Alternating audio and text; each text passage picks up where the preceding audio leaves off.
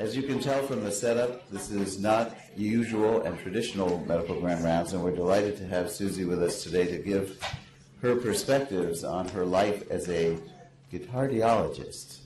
And she'll explain what that means. Um, to introduce her today, I'd like to ask Bob McClellan to come here to tell us a little bit about her. Um, obviously, choosing Bob because the topic for today is a little bit about, a lot about, uh, work life balance and about burnout and wellness and attention to oneself. And Bob has been our champion here to move that forward. There are many new initiatives underway to really address um, this problem for all of us practicing medicine today. So, Bob, come tell us about Susie. Bob is a full professor of medicine and director of our section leader in our occupation medicine section um, and runs and directs our wellness programs for our employees. Bob, come tell us about Susie.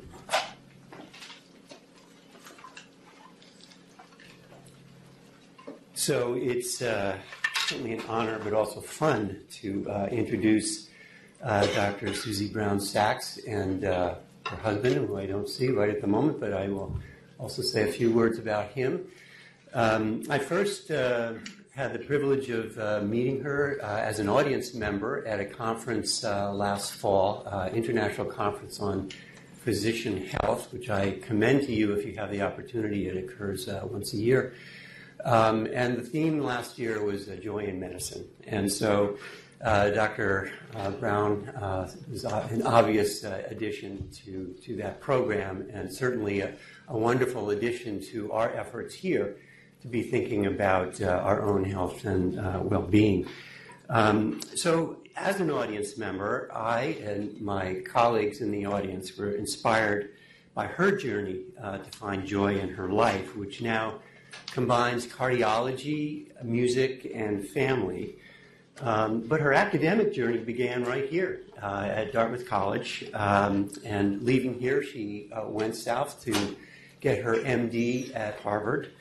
Uh, stayed there uh, to complete her residency in internal medicine at Brigham and Women's, and then went down to a fellowship at uh, University of Pennsylvania in uh, cardiovascular medicine at the same time, uh, took on uh, an academic program getting a master's in translational research uh, in the same uh, institution.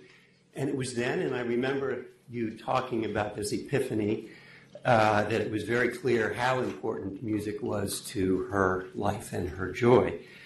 Um, so medical grand round introductions, you know, typically start with a review of the number of papers that someone has written, and indeed she has written many on a variety of esoteric uh, topics and various genes I've never heard of.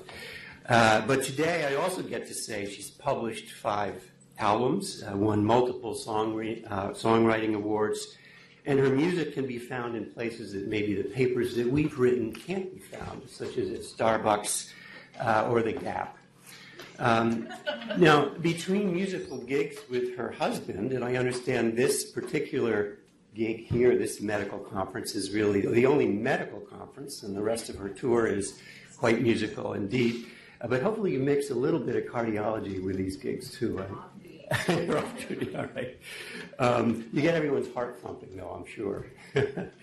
um, but so as she travels around, she, as she is today, uh, presenting academic uh, in academic settings as well, uh, and gets to travel to a variety of medical conferences talking about her journey to find joy in, in, in her life, um, with lessons for us, of course.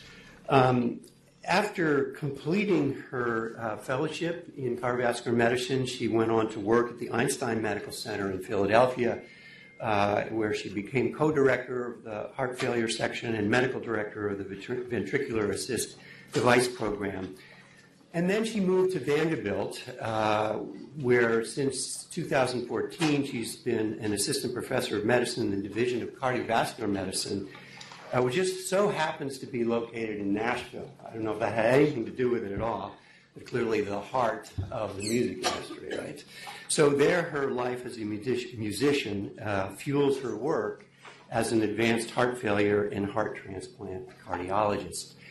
Uh, now, with her uh, is her husband, uh, uh Scott Sacks, who uh, is a Grammy awarding uh, song recording artist, um, has had contracts with multiple recording labels, um, and has now entered the world of videography as well. So we welcome him as well.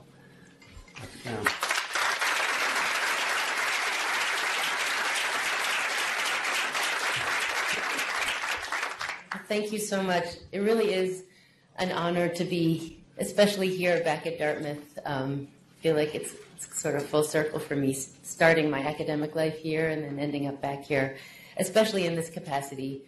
Because if you had asked me when I started medical school if I would be invited to give grand rounds on my life of a guitar uh, on my life as a guitardiologist, I would have certainly told you that would never happen. Um, so I just want to start out by pointing out that the connection between music and medicine is not a new one. This is the Greek god Apollo, and he was the god of both music and of health. The stethoscope was invented by a French physician named Dr. Laennec. You may not know, though, that he was also an accomplished flautist. And then moving on to more recent times, uh, anyone know who this is? Bueller. Anyone? Someone knows. Come on. Queen. Queen. Um, so that's Freddie Mercury in the front. You guys probably recognize him. Um, Brian May, who was the guitar player, went on to be an astrophysicist after Queen broke up. Uh, Roger Taylor, the drummer, had actually moved to London to be a dentist. He was in dental school when Queen got together. And John Deacon, the bass player, went on to be an electrical engineer after he left Queen. And in the case of my own family, um, on the top left are my mother's parents, Reuben and Mindel. Mindel was a, nurse, and Reuben was a professional violinist. He played with the Montreal Philharmonic Orchestra and was also part of the entertainment corps of the Canadian Army during World War II. And he eventually had to leave professional the professional music world because he couldn't afford to support his family. And my mother tells me he never he never got over that. Um, Below them are my father's parents, Sydney and Jesse. You can tell from Sydney's physique that he was a very accomplished gymnast. Um, but in addition, despite having never really finished school, he had an amazing way with words. He had to leave high school to go to work to support his family because they were quite poor. Uh, but somehow he was just a really gifted lyricist and poet and he made up poems on all sorts of special occasions. Every birthday I had a poem. Every holiday there was a poem. And on the occasion of his 90th birthday, he actually wrote his entire life story in rhyme. And I want to share with you just a little segment of it. This was talking about growing up and not having a lot of money, and um, his older sister, who they kind of spoiled.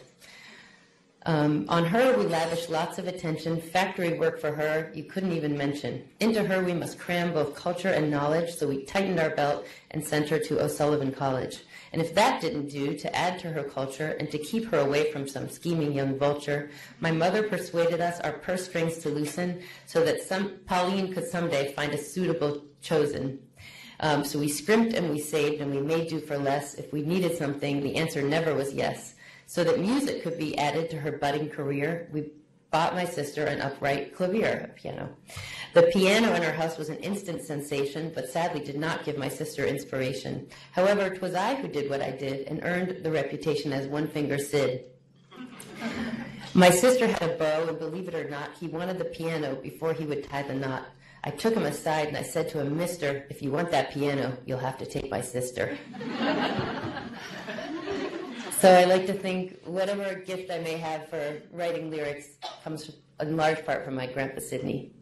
Um, and then on the right is a picture of my own family. Um, on the far left is my older sister Mandy holding my niece Nadia. Um, Mandy's a neonatologist at Boston Children's, actually now at the Brigham. Um, my mother, Roz, who's in the audience right up there, is a pediatric endocrinologist.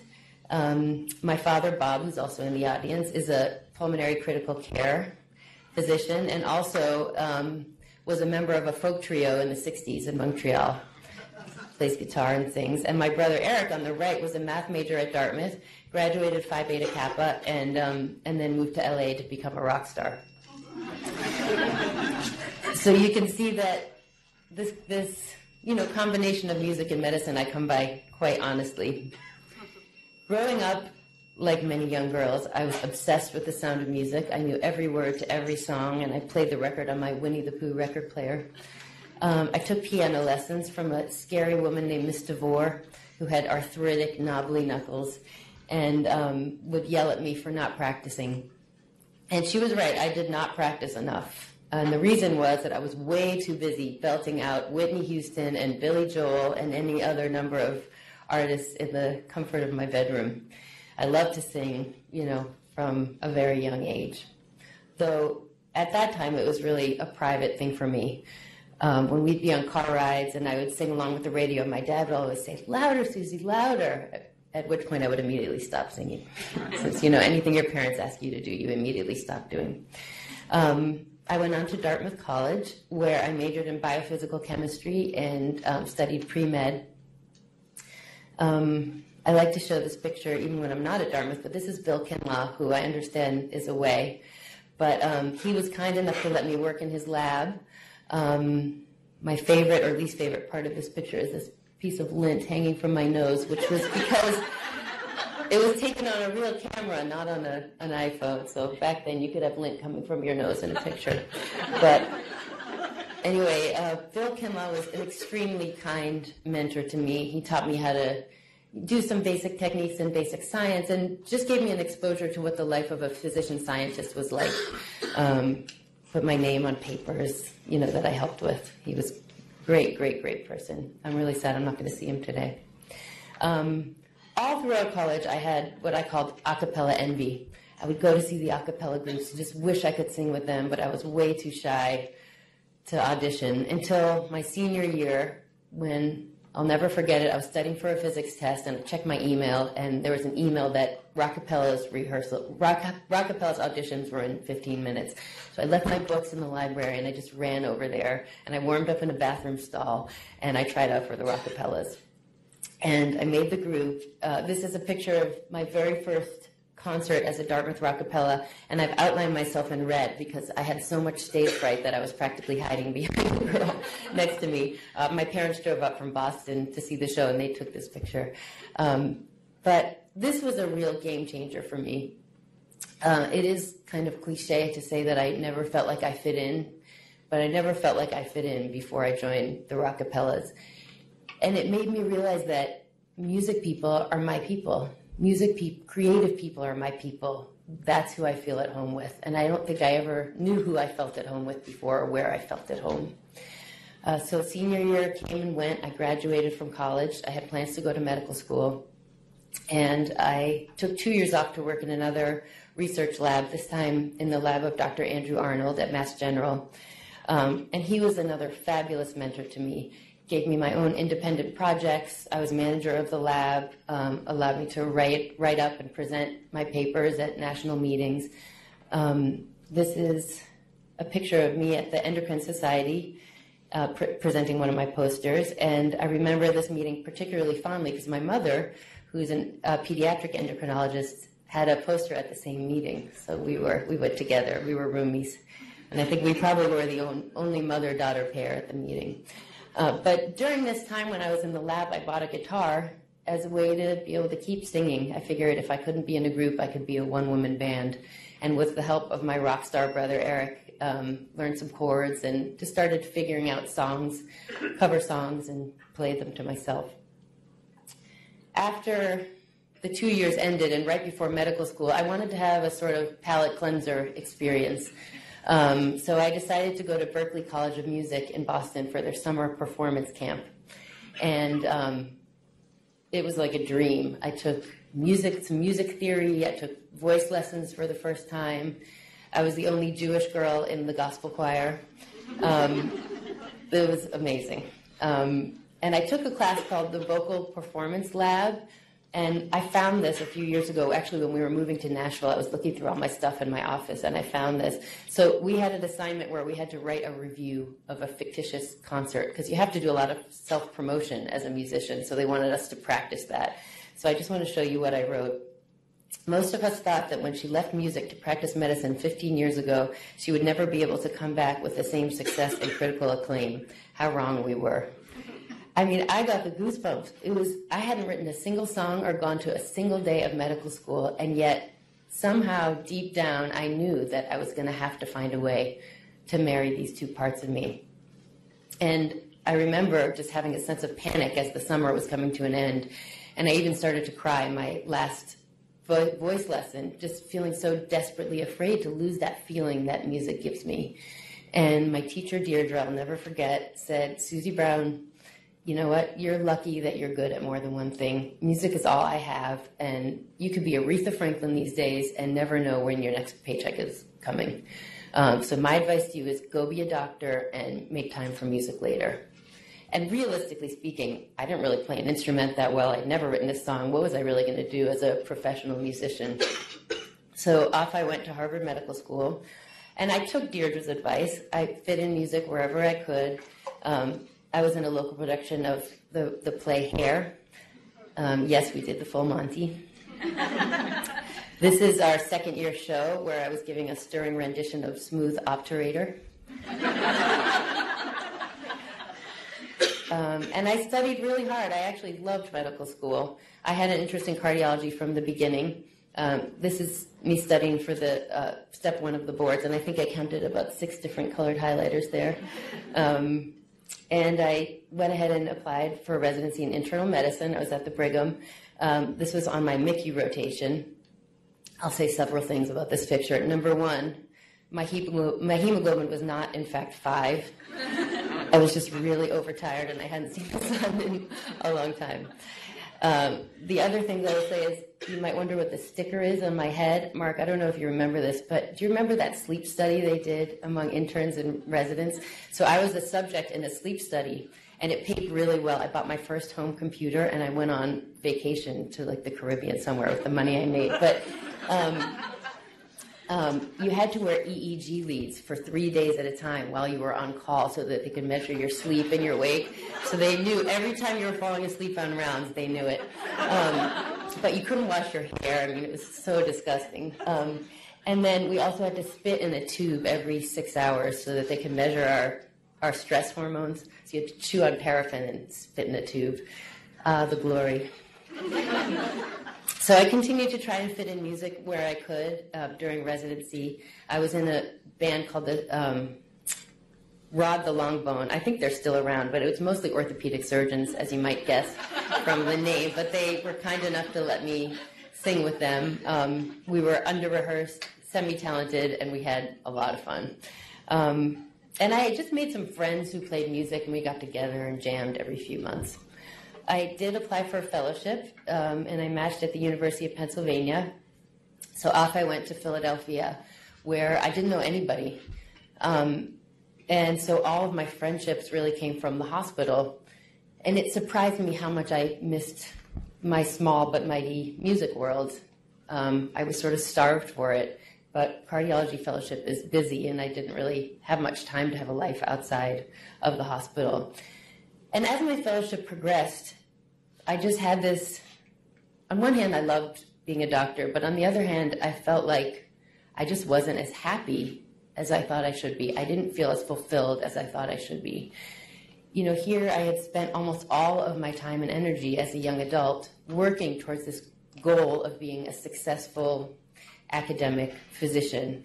And yet, with each medical or academic accolade, teaching awards, and milestones and all this stuff, I just didn't. I felt like that happiness was still just out of my reach. I felt like I hadn't quite arrived. I was always looking for the next step. I wasn't quite there yet. Um, I didn't really know what to do with that information, but I just couldn't couldn't shake that feeling.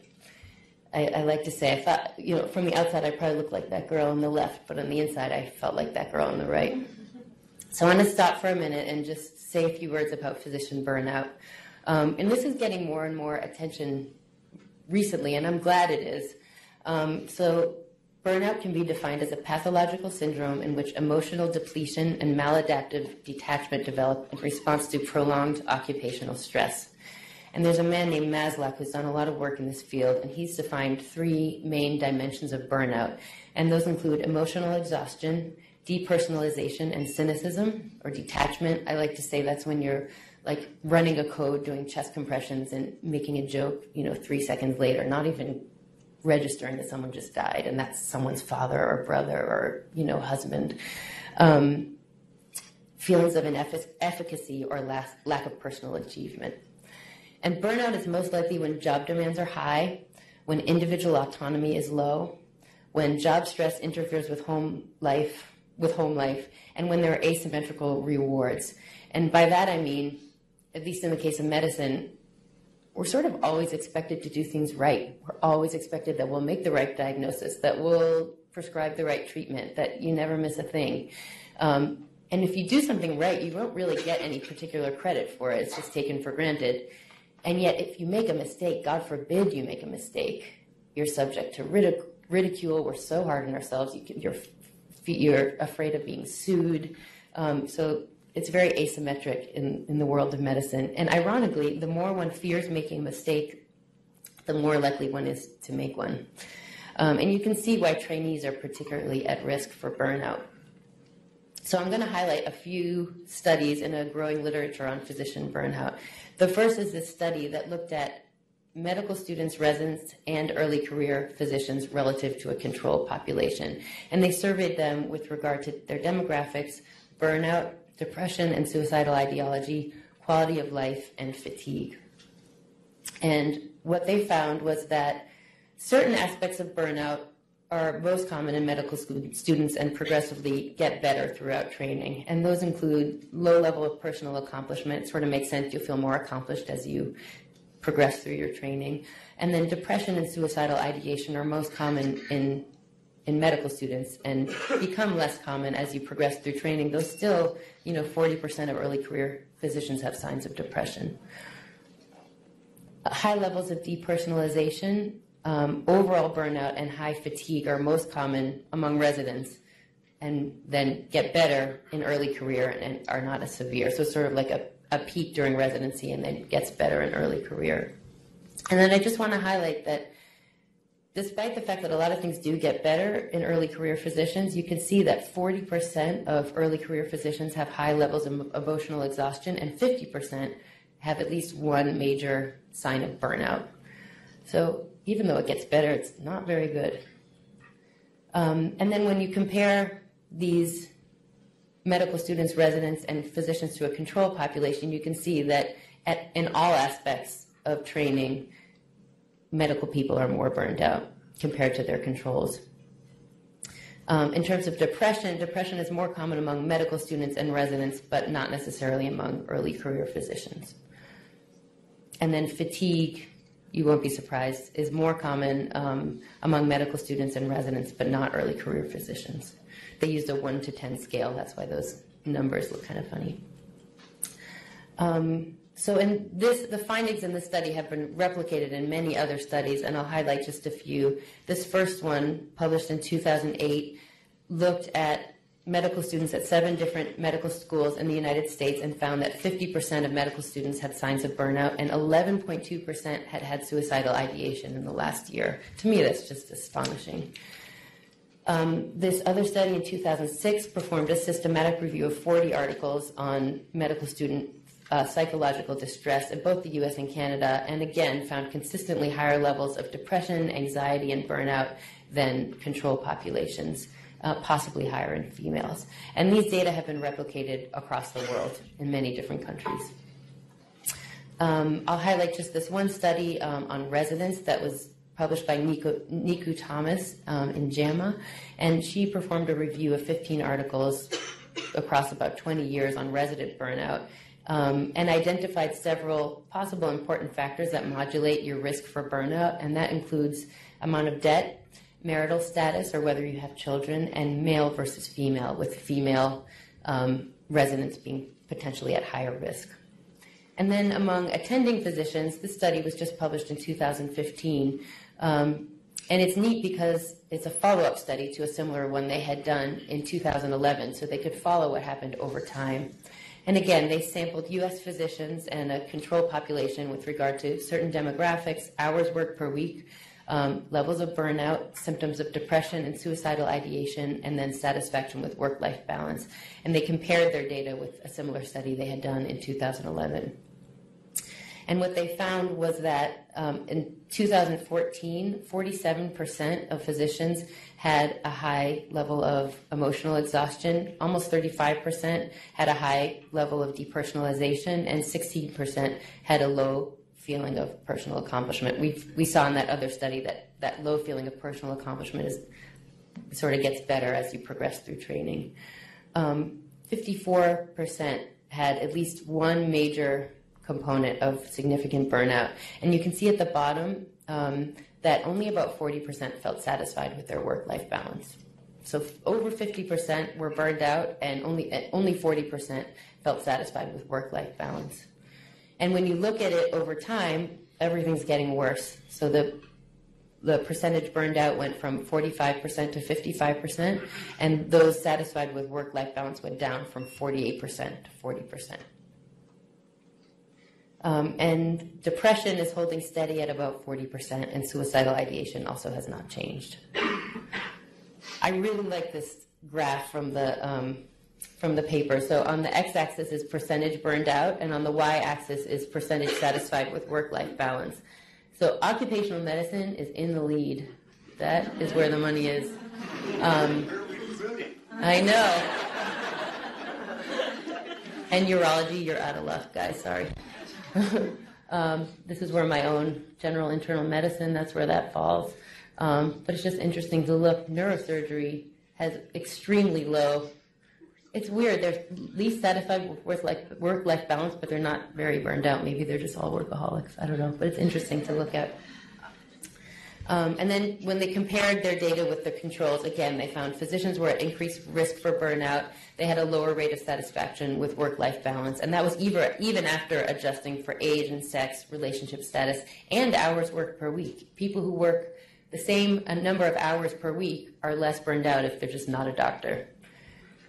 Um, burnout has consequences. Uh, it's associated with increased errors, and patients of burned out physicians are less compliant with their physician's plans.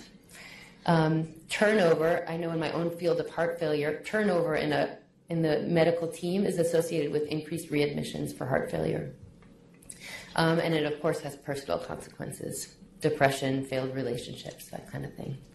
So, what do we do about burnout? I don't think anyone really knows, but there are a few studies in the literature um, that I'll highlight looking at you know interventions. So this was back in 1991. So obviously this issue has been around for a while.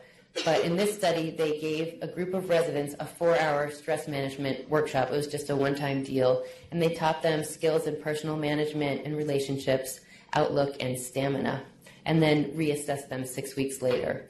And what they found was that their level of emotional exhaustion decreased, but the other aspects of burnout continued to get worse as they did in the control group. One potential criticism of this study was that for any of you who are residents or remember residency, anyone who can take four hours out of their day to do a stress management workshop is probably systematically different from the people who don't feel like they have that time. Maybe more mature, maybe just better compensated in some way. So it is what it is. And then this next study, instead of one four hour seminar, gave four weekly seminars, similarly in stress reduction techniques. And again, burnout decreased in the intervention group, but it was driven by improvement in emotional exhaustion, and the other aspects of burnout didn't improve. And then there was this study that looked at a more sort of long term program on attending physicians, primary care physicians, and they participated in an eight week intensive phase followed by a 10 month maintenance phase, so much more long term. Um, and they learn mindfulness meditation, self awareness exercises. They use narratives about meaningful clinical experiences, which I think is sort of the medical equivalent of practicing gratitude, um, and then other didactics. And in this case, the participants demonstrated improvements in all aspects of burnout you know, how practical is this to do in everyone? I don't know, but at least we know that these things do help. Um, interestingly, work hour regulations do not affect burnout. I think we're probably just still above the threshold of hours. So in my own in my own case, I turned towards music more and more as a place where I could show my vulnerability and just be honest about how I was really feeling. Um, I was in the lab doing this master's in translational research, so I had my nights and weekends free for the first time in what a decade. And I started going out to see music kind of obsessively. I got to know all these musicians in the local Philadelphia music scene, and I found some friends to play guitar with, just covers. Um, and my friend from the gym one time when we were playing said, Susie Brown, why are you not writing songs with how you sing? I just, I can't believe that you don't have anything to say. And I said, well, of course I have something to say. I just don't want to say something that sucks. and it was true. I was just such a perfectionist and I was so afraid to write something horrible that it kept me from writing anything at all. And he said, Well, of course you're going to write something that sucks. We all do. You just don't play those ones. Um, so he kind of gave me permission to suck. Um, and with that permission, I wrote my first song. And I didn't tell anyone I knew. And I went to a local bar in Philadelphia and played at their open mic night. I didn't even, I don't think, have a strap for my guitar or know how to play standing up, so they had to pull a bench over to me. And I was shaking like a leaf, and I played my one song. Um, and I do not have an addictive personality, but this to me was like crack. I'm telling you, just getting, it was a love song. It was really vulnerable and getting up there and just showing that part of me, um, I just couldn't get enough of it. And um, one song led to two, led to three, led to four, led to many. And um, within six months, I was playing as many as 10 shows a month while doing my master's degree. Um, and at the same time, I had only about six months left in my master's degree and um, was thinking about the next year. And I was writing a career development grant that would have um, given me five years of funding for my research. And more and more, I just felt like if I get this grant, I'm going to feel like I'm in jail. I felt the world closing in on me. Um, and I actually developed a lot of anxiety. And almost, I was at the gym one day and almost had a panic attack. And on the way home, I stopped at my friend Margie's house and I told her, I don't think I want this grant. And she said, Well, why are you writing it then? and I said, I think I'm afraid to tell people I don't want it. And she said, Susie, that is a terrible reason to write a grant. and so I did some deep soul searching and I realized I don't want the grant. I don't really want that life. I'm not like all these people. I'm just different. I just need something different. So I decided to finish my degree. I'd already taken the cardiology boards and just look for a part time job as a cardiologist.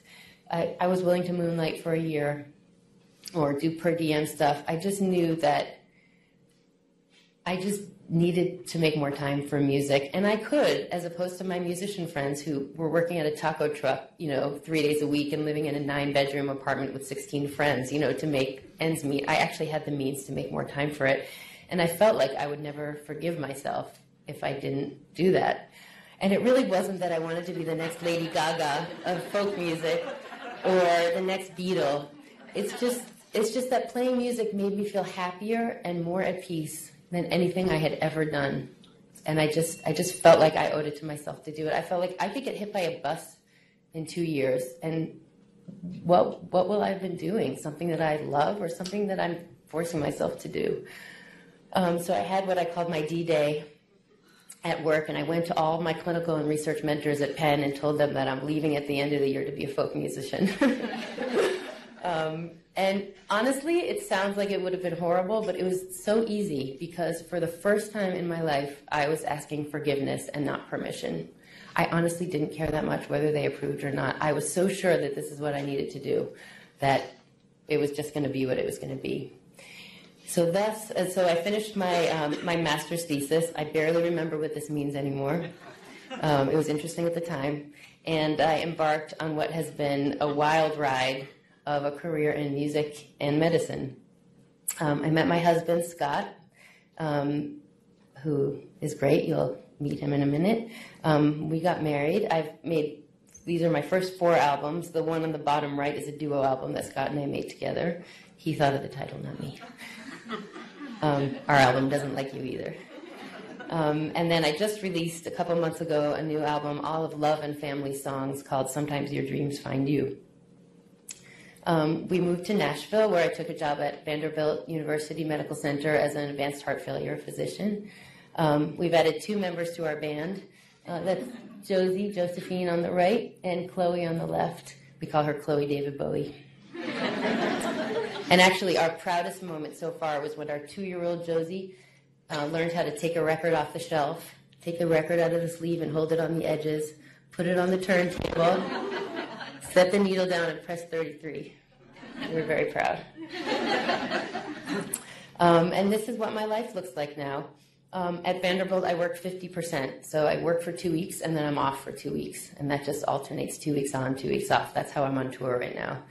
Um, I spend time with my family, which I value immensely. And I spend time making music, um, writing songs, making albums, playing shows.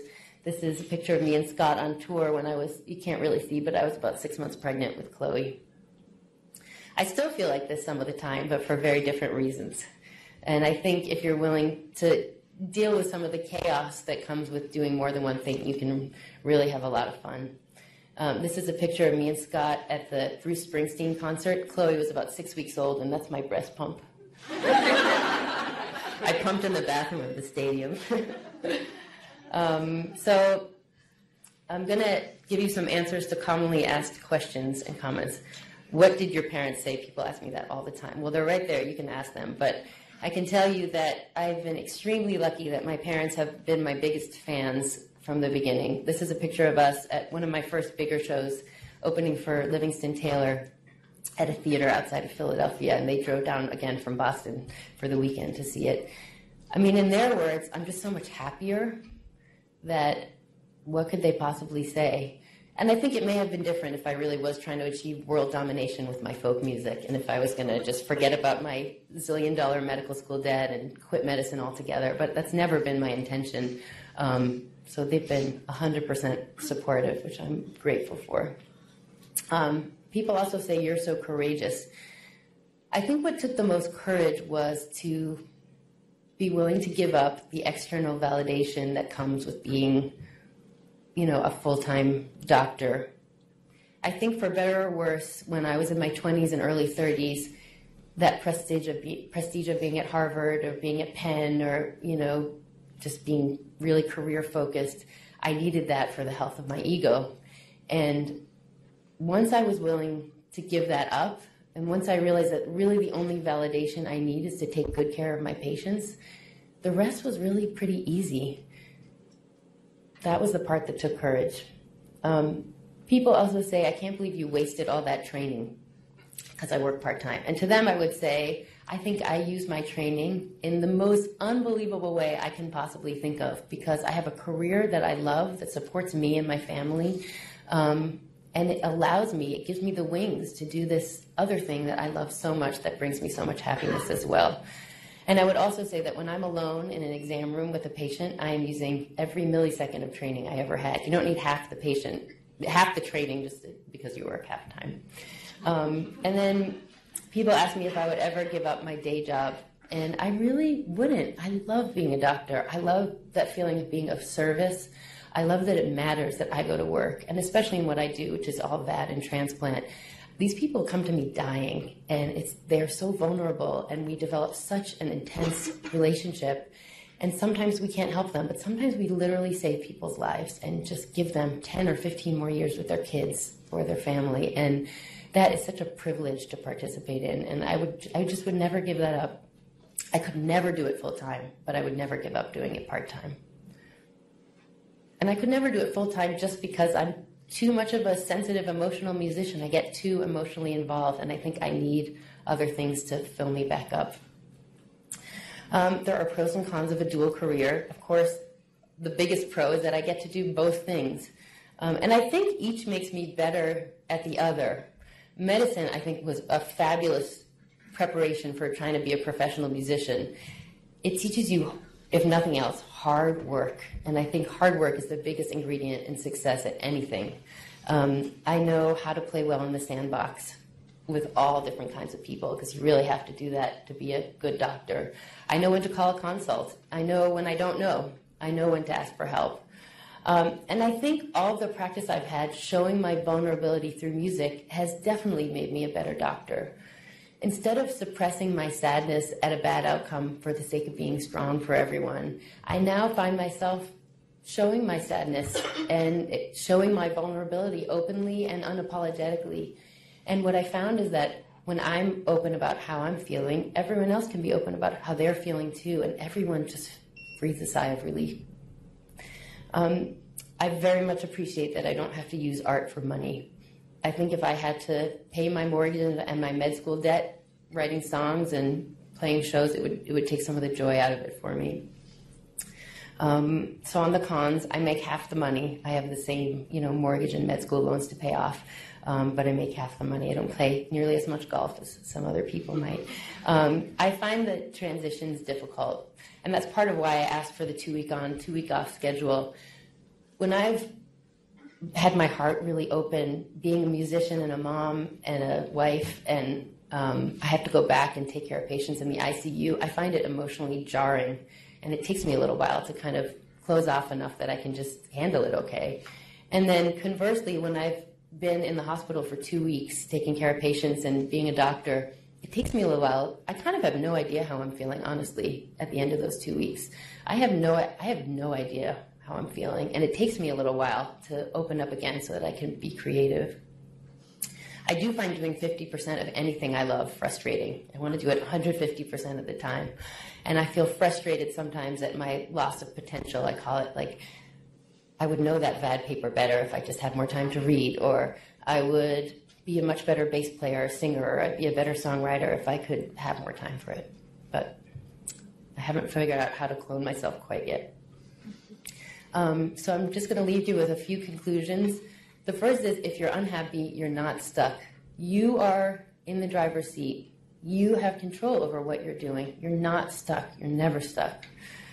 And different things are right for different people. Some people want to be at a major academic medical center working 80 hours a week for the rest of their lives, and that's their happy place. And some people want to work in a rural community medical center in solo practice.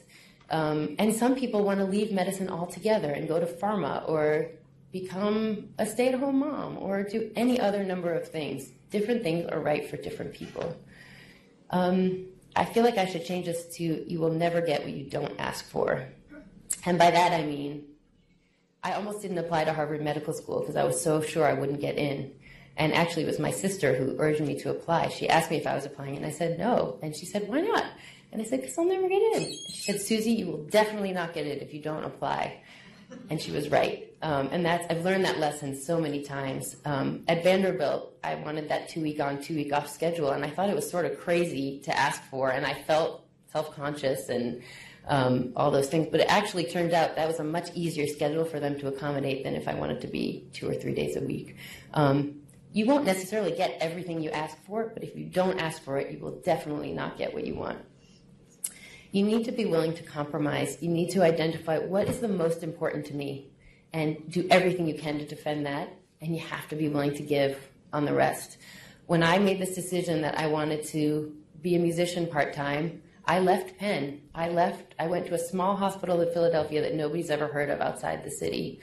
It was a big enough hospital that I felt like I could take good care of my patients and I could trust my colleagues, but there was none of that prestige. But I was willing to give that up. That was not what was most important to me. And I, this another way to say this is, your calendar has to reflect your priorities. I make these decisions all the time. I compromise on things. I was asked to participate in an ECMO review paper that's going to be published probably in a prestigious journal. I said no. Um, I'm not really prioritizing my academic career right now. I take care, care of my patients and I take a lot of pride in that, but I'm not trying to become full professor. I just don't have the time to do everything, and my priority is my family and my music, not writing papers. So I said no. And I felt kind of bad about it, but I think it was the right choice for me. So you have to be willing to compromise. You have to know what's most important to you and defend that and let the other things go when you can. I think if you keep your feet on the ground, you can have your head in the clouds at least some of the time. And the biggest thing is that if you're happy, you win. So I'm going to leave you with that, and I'm going to call Scott up. I don't know where he is. Uh, oh, he's way in the back. And we're going to play you some songs.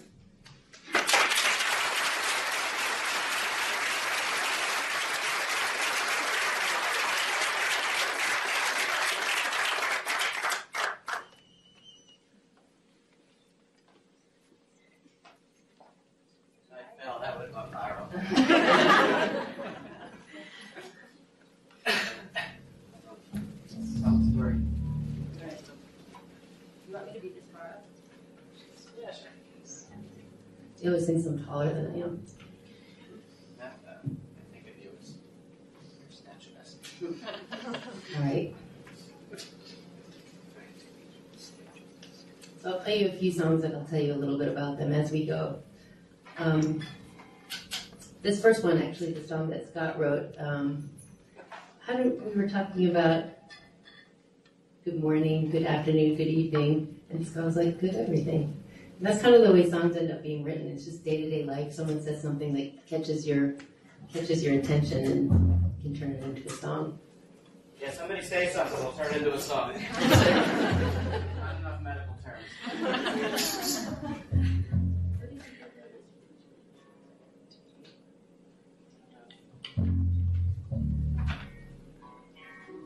Oh yeah, that was our last. Just remember our last gig ended like this. You always begin your next gig where your last gig ended. You're like, why is there beer on that?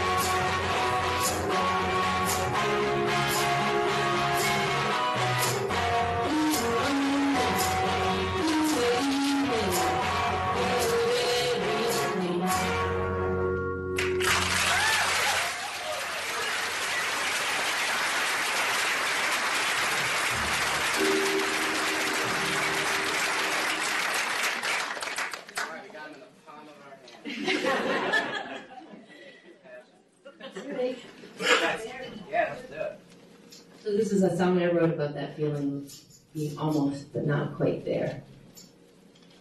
I'll tell you, uh, all the years of gigging in um, dark, drunk, smelly rock clubs it really doesn't prepare you for this.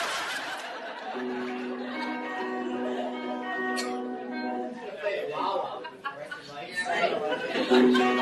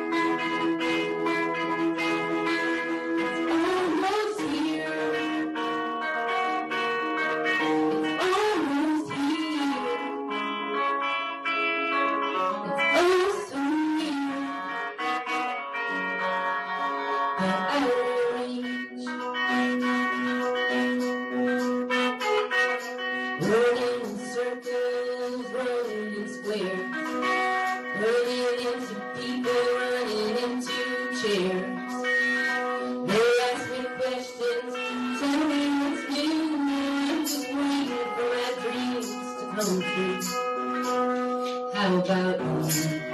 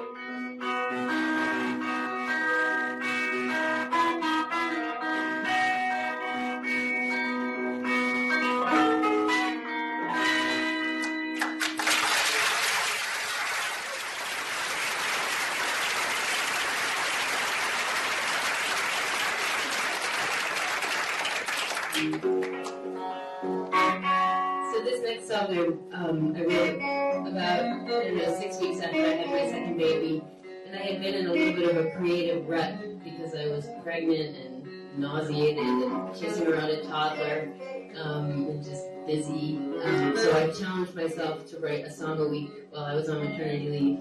Um, and so I just started writing about what was going on, which is that I have kids, have a family, I'm love. Um, Hold on. Savor the moment. yeah, good. We're sorry, man.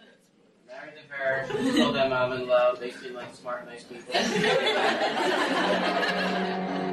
So anyways, this was the first in a series of songs that ended up becoming my new album. And this was sort of in response to this woman I know who on Facebook always makes these comments about how she's glad she doesn't have kids because she can do all these things that I don't do.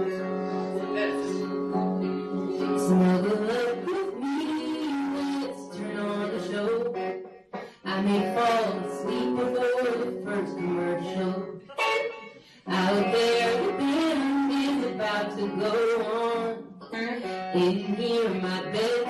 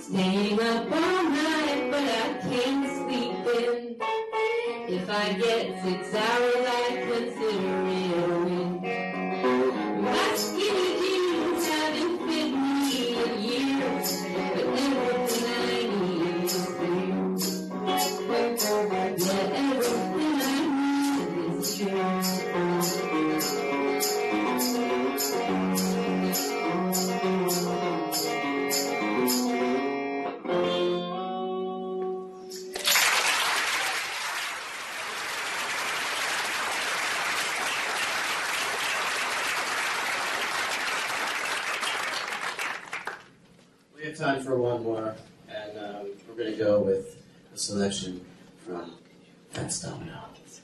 I always think they should have like those classical kind of DJs on those stations. We're listening to WSMX. Next up in the key of C major, Fats Domino with. What's the name of the song? I'm gonna be a wheel. Oh, yeah. I'm going to be a wheel someday. We scream, and this part we go yeah. So I don't know about you guys, but I just like to get one good yeah out in the morning. Sort of like you turn the car on and the, the exhaust just pushes the schmutz out. Yeah. So So feel just free to join so when we go yeah, we scream it. Just scream it with us, and everybody will get along fine. Ready?